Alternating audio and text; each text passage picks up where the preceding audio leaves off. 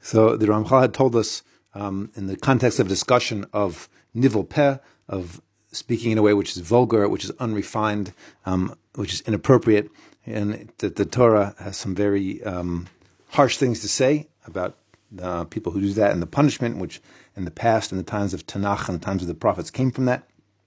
And he says that if a person is going to say that what the sages say about nivel peh, about unrefined speech, um, about being being vulgar in, in their speech, um, is only in order to scare people and try and keep them away from this behavior.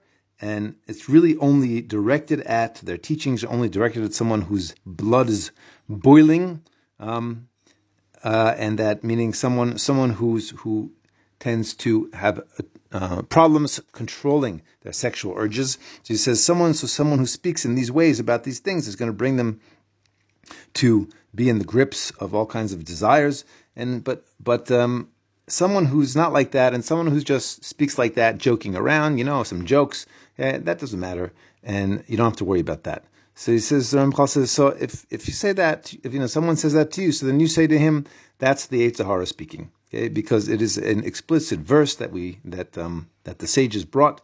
Uh, in, in Yeshayahu, which we, which is the same verse he mentioned above, I think it says uh, talking about the certain generation where the young men of the Jewish people were uh, guilty of this behavior of speaking in this way, and this is therefore regarding the young men is that Hashem will not rejoice in them, and and each one is um, is a is, is a flatterer and does evil, and every mouth speaks vulgarity. Okay, and so he says if you you look at this verse it's not talking about what what are considered usually the the very very severe sins. It doesn't mention idolatry. It doesn't mention sexual morality. It doesn't mention murder. Rather, it talks about chanufa, which is um, basically flattering people who who are sinners, giving and praising them.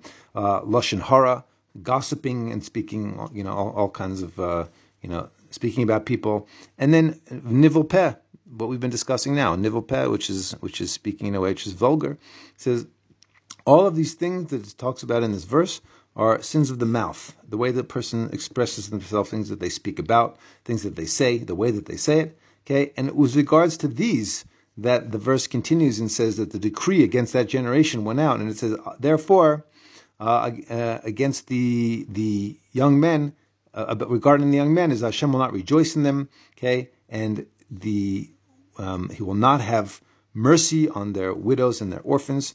And says the truth is, what our sages tell us, and they what do they say? That they say that nivel peh is actually they call it ervasa shel dibor mamish.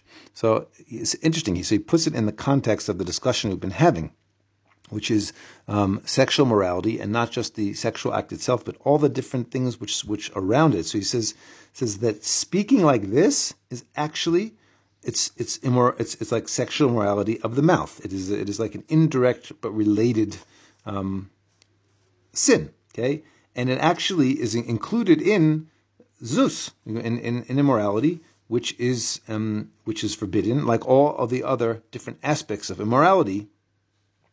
You know, except for the actual deed itself. The actual deed itself is actually the most severe and obviously, uh, you know, obviously the most severe. But there's a whole area around it. What a person um, speaks about, how they speak, what they look at, okay, all all these sorts of things is really connected to the. Even though it's not the deed itself, okay, is that it's connected to it. And even the, and and it says, and even though these things certainly don't have the you know the punishment that the Torah prescribes for, for sexual morality. Um, certainly, person person doesn't get the punishment for these things. Okay, However, they are still forbidden in and of themselves. Um, first of all, in and of themselves, they're, they're damaging to a person and their relationship with, with God in and of themselves. And besides the fact that the, all of these things, they actually lead to a person in getting into actual acts of, the actual act of immorality itself. Um, and it's like the nazir that we mentioned before, that someone who can't eat any, who when, when he says he, he, won't drink wine and he's not allowed to have the grapes or raisins or grape skins or pips or anything like that. So he says it's the same. So he says the same thing. So this is really all the areas surrounding the, the main the main concept of sexual morality includes other things. And he says with regards to thought, um, that we've already learned in the same the same Gemara it says what it says on the verse, and a person should be careful from anything evil, anything negative, anything harmful. Okay, it means that a person should not uh, fantasize about things that they should, you know, that, that they are not, not allowed to be doing. Okay, and furthermore, it says that actually thinking about a sin, fantasizing about it, is in some ways worse than actual doing it doing itself. Okay, and it's a it is a verse in in Mishle and Proverbs. It says, "Ta'avas Hashem machshavas ra," is that people who who think about these these bad the things they shouldn't be thinking about. It is uh, it is something which is repulsive to Hashem.